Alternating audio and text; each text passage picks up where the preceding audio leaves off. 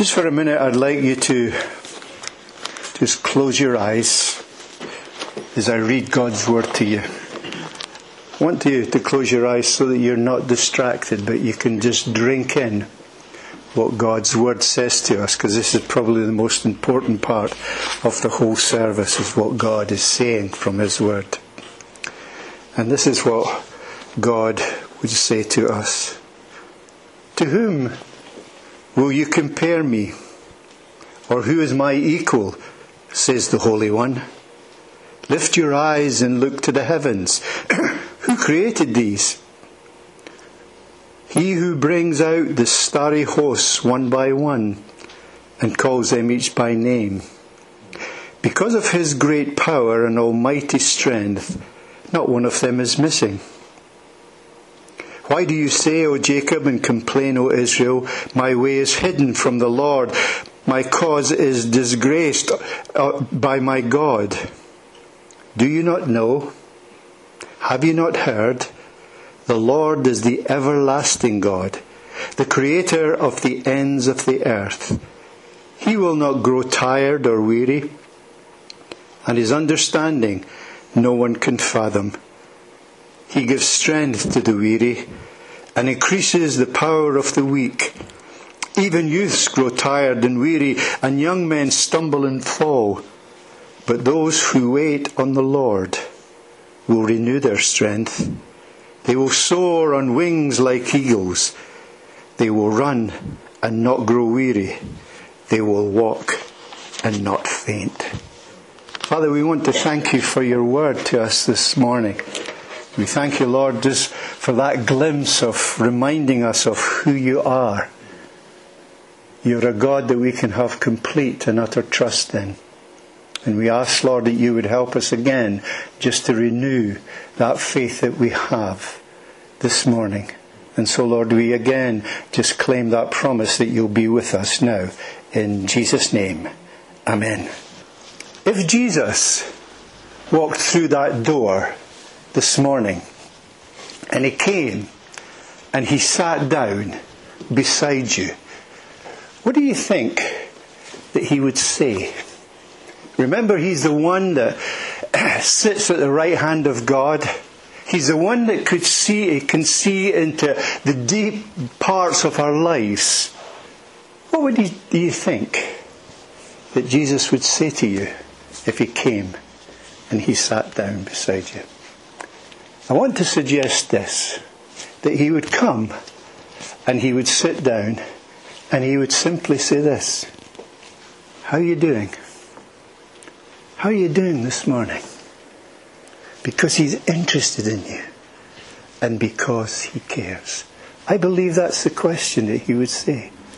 How are you doing? Are you doing okay? How are you doing? And that's what we're going to be thinking about this morning. It has been said that the way through the world is more difficult to find than the way beyond it. That there are few things more crucial to us than our own life, and there are few things we are less clear about that we find it difficult sometimes in this path that we're going through in the world. And when we look at ourselves, and they are probably the most important things to us, we sometimes become less and less clear of who we are and where we're going. Our Christian life has been talked about in many ways. And people say the Christian life is like going on a journey. I don't know if you've ever uh, watched the film The Wizard of Oz, and you know the Yellow Brick Road. And there they start, Dorothy and her dog, and there's the Tin Man and the Straw Man and the Lion Man, and they're all looking for answers. And they know where the answer is found. It's found in the eternal city. And so they begin the journey. And if you ever watch the film, it's with great joy, great gusto. The trumpets are blown and off they go along the yellow brick road. And the sun is shining, the sky is blue, and everything is great. And then they come to the forest. And then they come to the difficult place. And things in the film begin to change. And sometimes our Christian lives are like that. That we start off with great gusto, great enthusiasm, and we should. But when we come to the difficult place, we begin to question who we are and who we are in the Lord Jesus Christ. And that is good also. But it's important for us to come out the right and proper way. Pippa Ferez is a man that wants to go deep.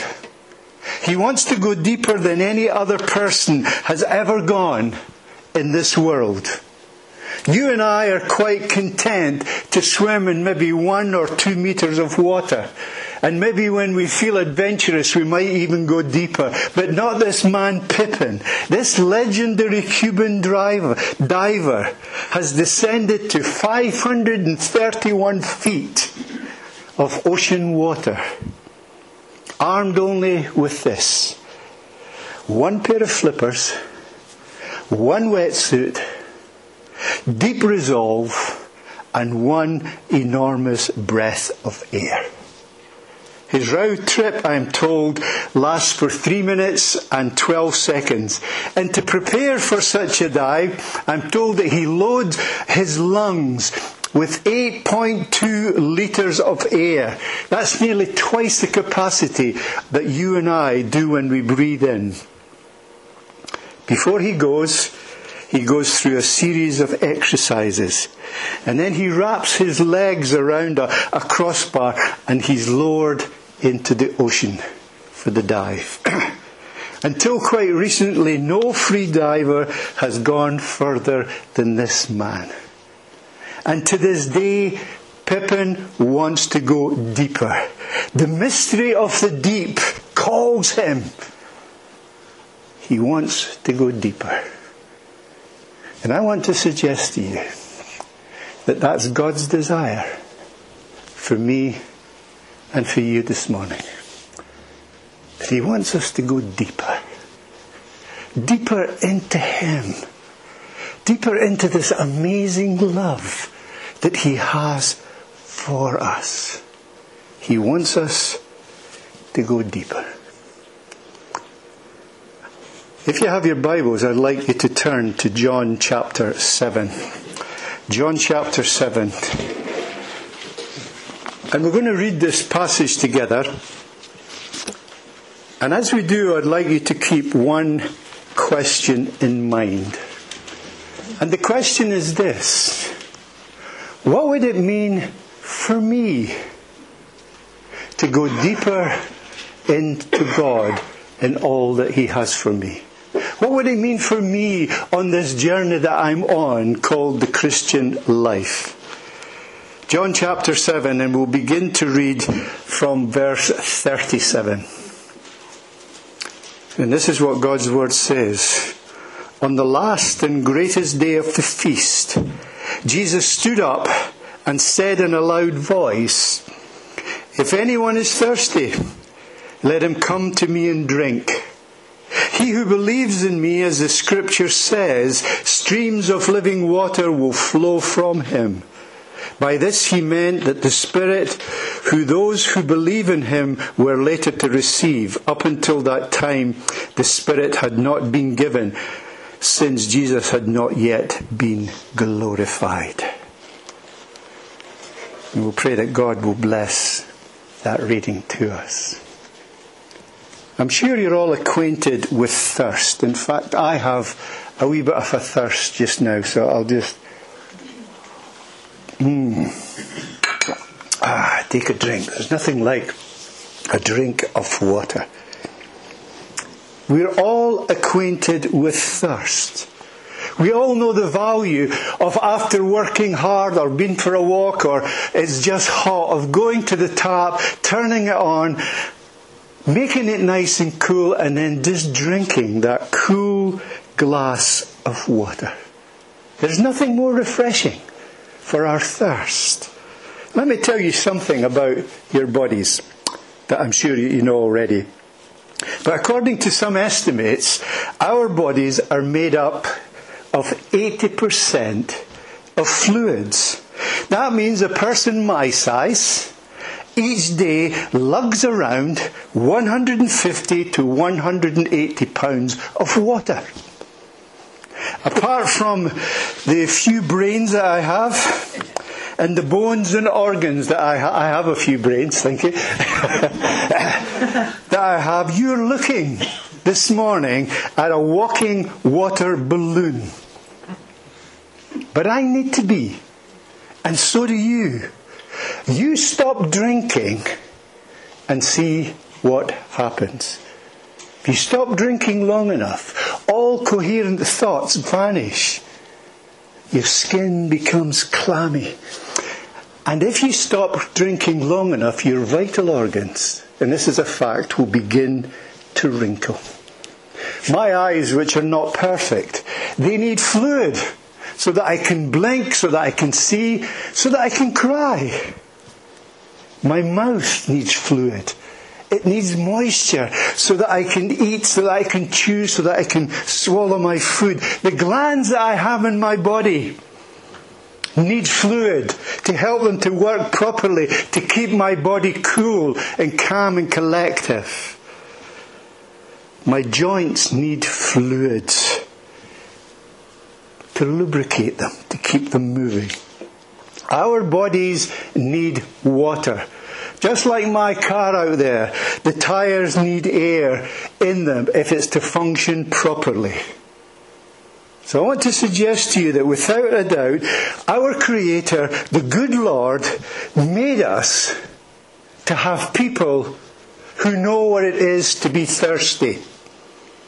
Because thirst is very important. If I'm thirsty, it's an indication, it's a warning sign, a warning sign that I'm running low on my liquids. As I say, if I let fluids in my body, um, and if I don't have fluids in my body, sorry, my mouth will begin to dry up. My tongue will just become a little bit bigger in my mouth in Afghanistan, we were very conscious of this. And one of the warning signs that we were low on fluids is our heads just ached because of where we were. And our bones felt very weak indeed. Warning signs. Body telling me, hey, Robert Young, you need water. Now, I want us to take a step further this morning and ask what happens if you and I deprive our inner being, our inner soul, our spiritual life? What happens if we deprive our spiritual life of spiritual living water? We have a dehydrated heart. We have worries that we've never had before. We seem to be smitten more with guilt and fears. All warning signs. All telling us something. Do you think God wants me and you to live in a, a world where everything is hopeless, where we don't sleep at night, where we feel lonely, where resentment comes, where we're irritable, where we feel insecure? God doesn't want us to live in these situations. They're all warning signs for us. Our loving God has put them there to warn us that we are running low on something. That inside that there is a dryness. and that dryness can only be taken away when we have a good, cool drink of the Lord Himself. The warning signs are there. God is urging us today from the Scriptures, from your very being. He wants us to go deeper into Himself, to be satisfied. You know, I've spoken to many people over the years in my ministry and many of them see these warning signs as kind of speed bumps. They keep saying to me, I don't know how many times someone said to me, Yeah, Robert, they're there because I have to slow down. I have to take things easy. And they stop there. And they never ask the next obvious question okay, then slow down to do what? And I believe that God is saying that we need to slow down sometimes to drink of Him. When was the last time that you had a good drink of the Lord Himself? That great psalm, the 23rd psalm, the Lord is my shepherd. What does he do with his sheep? He takes them to green pastures and beside the still waters. That cool, refreshing water. And God wants us to be the same, to go and to have a good drink of Him. But when these things happen, and it's common. We all have the excuses. Well, you know, I have these things, I worry, I'm concerned. That's just part and parcel of life. You can't get by without them. Hey, I have these things because they're genetically built into me. My mother and dad was like this, and I'm going to be like that. Why am I bad tempered? Everybody has an off day, don't they? Aren't these just inevitable in living life. And I want to say to you, absolutely not. They are there, I believe, because God has put them there as a warning sign. Someone has said this, and I like the quote View the pains in your heart not as struggles to endure, as many people think, but as inner thirsts to be quenched. Isn't that a lovely way to look at it? Not as pains to, oh, I have to endure it, this is part and parcel of life. Rather than saying, right, I need to go to God and really get this thirst quenched. Recognize that there's something not right and I'm beginning to shrivel up inside. And that's why I asked the question, what would Jesus say to you? And he would say to you, How you doing? And then because he can look inside, I'm sure he would say, Hey, isn't it time that you had a nice drink from me? Treat yourself. When I'm thirsty, I treat myself to a good glass of water. Nothing else satisfies my thirst I love Coke, I love everything like that, but it doesn't really satisfy my thirst. The only thing that satisfies it is a cool drink of water. And God is challenging us this morning from His Word to remind ourselves that maybe, just maybe, it's time to go and have a cool drink of refreshing water from Him. so, where do we go? And how do we find this water for our souls? The day that our reading took place would be in October.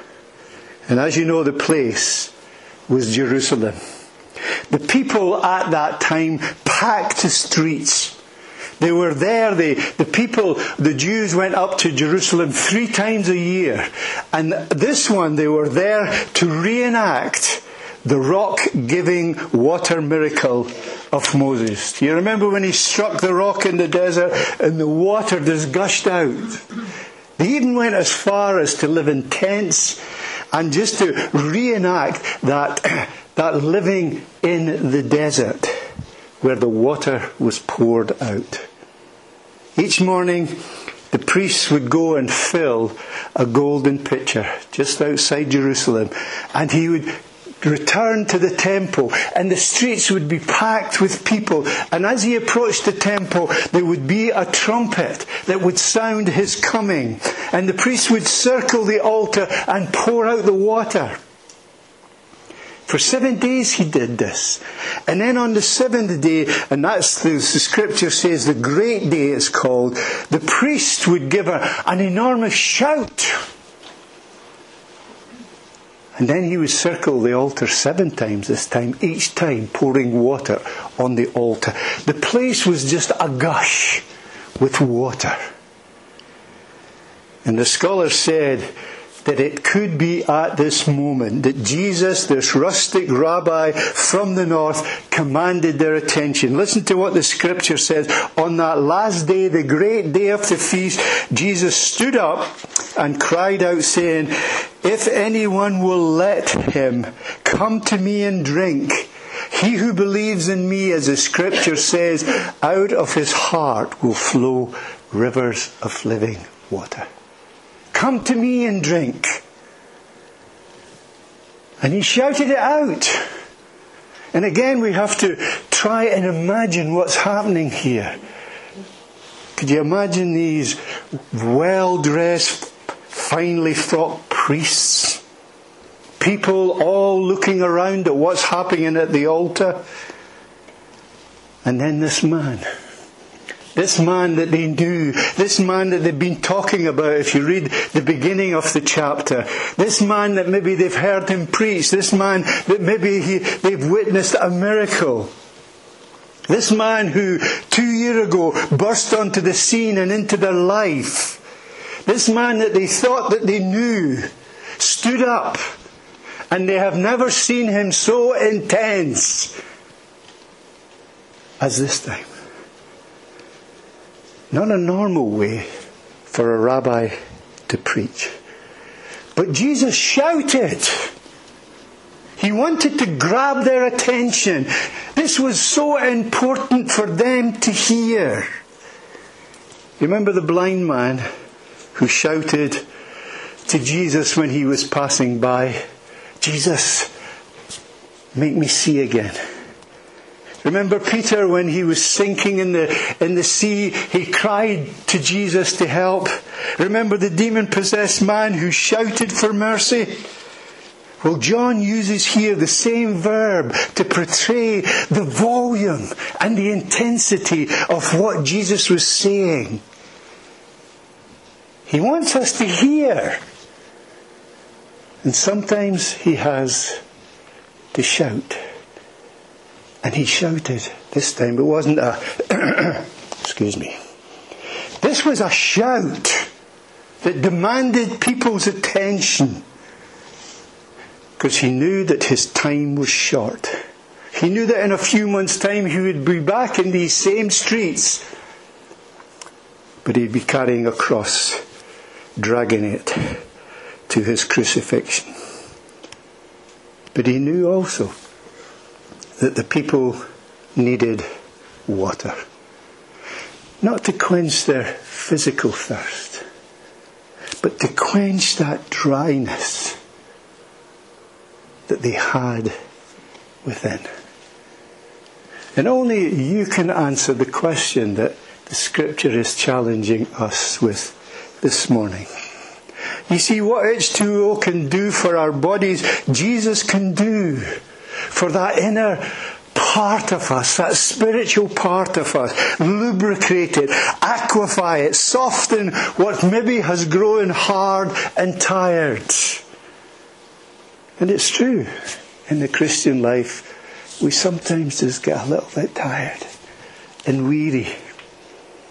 We sometimes just want to, to cop out. Or sometimes our hearts grow hard we're fed up with doing the loving all the time. And our hearts grow hard. And here is Jesus. And he's saying, if you're at that place, come to me. Come to me and have a good drink of what I can give. now, if I was big enough and stupid enough and I grabbed Graham and I threw him against that wall, he would just bounce off. But if I took a glass of water and threw it at that wall, what would happen? Well, some of it would splash back, but most of it would spread over the wall because liquid has this wonderful way of conforming and spreading. The molecular makeup of, of water grants water great flexibility. It can separate, it can seek, it can go into all the cracks and crannies. Water goes where we can't. And here's a miracle.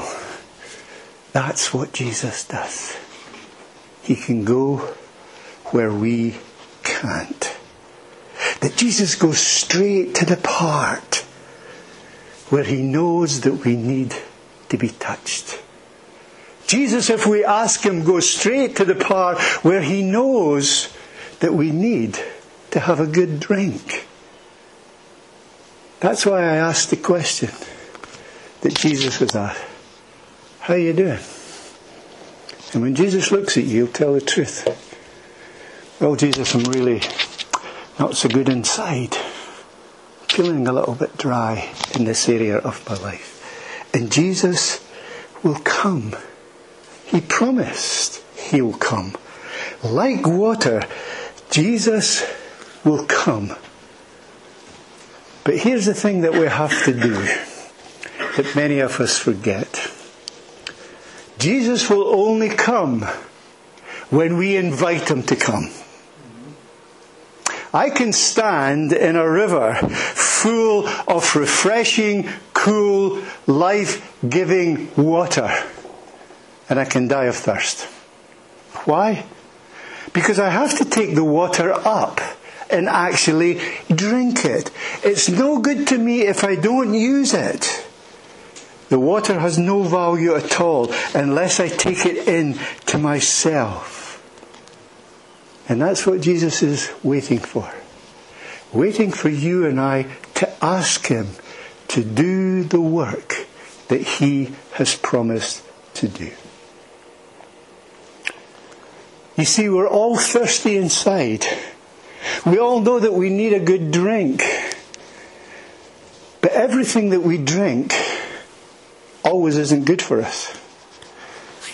In Afghanistan, when it got really hot, it would get up away into the 40s.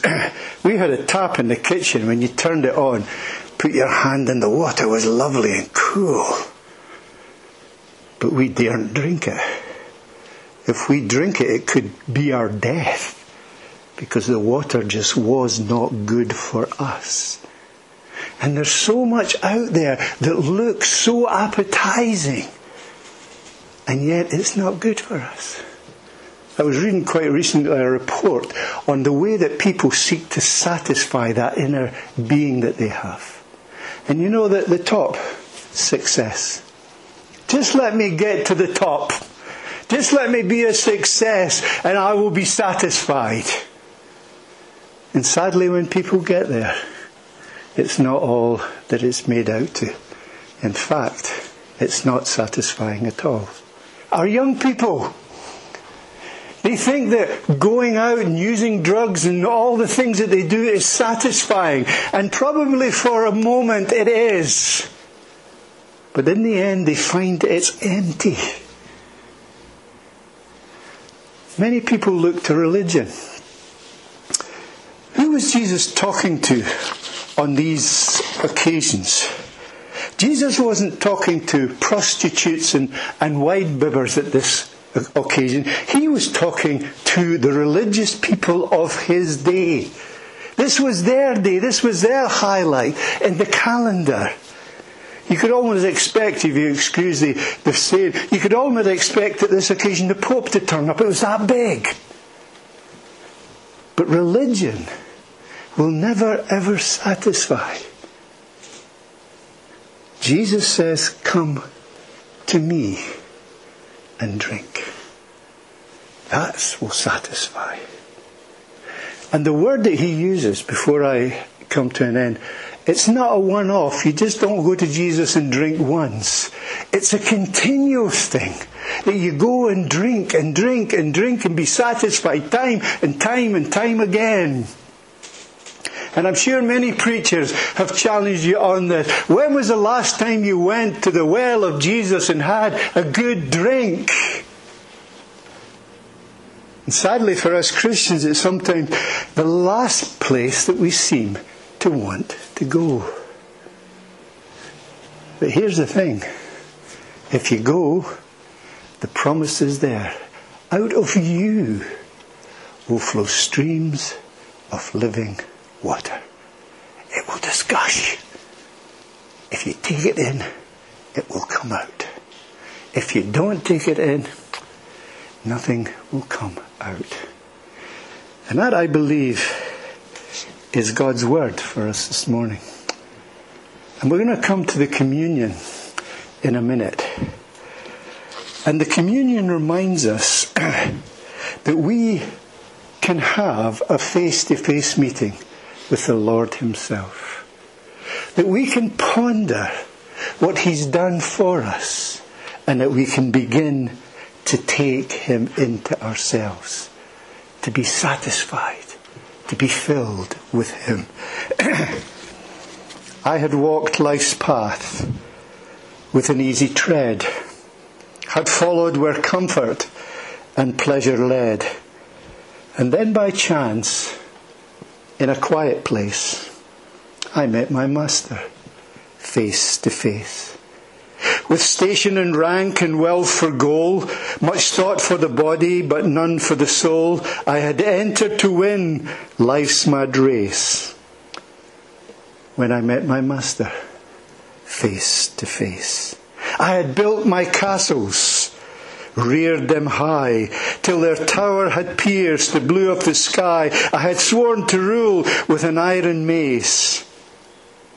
When I met my master, face to face, I met him and knew him and blushed to see that his eyes, full of sorrow, were fixed on me. And I faltered and fell at his feet that day, while my castles vanished and melted away. Melted and vanished, and in their place I saw not else but the Master's face. And I cried aloud, O make me meet to follow the marks of thy wounded feet. My thought is now for the souls of men. I have lost my life to find it again. Ever since alone in that holy place, my Master and I stood face to face. And that's what the communion does. We meet the Saviour face to face. And we have this possibility then to have a good drink of Him.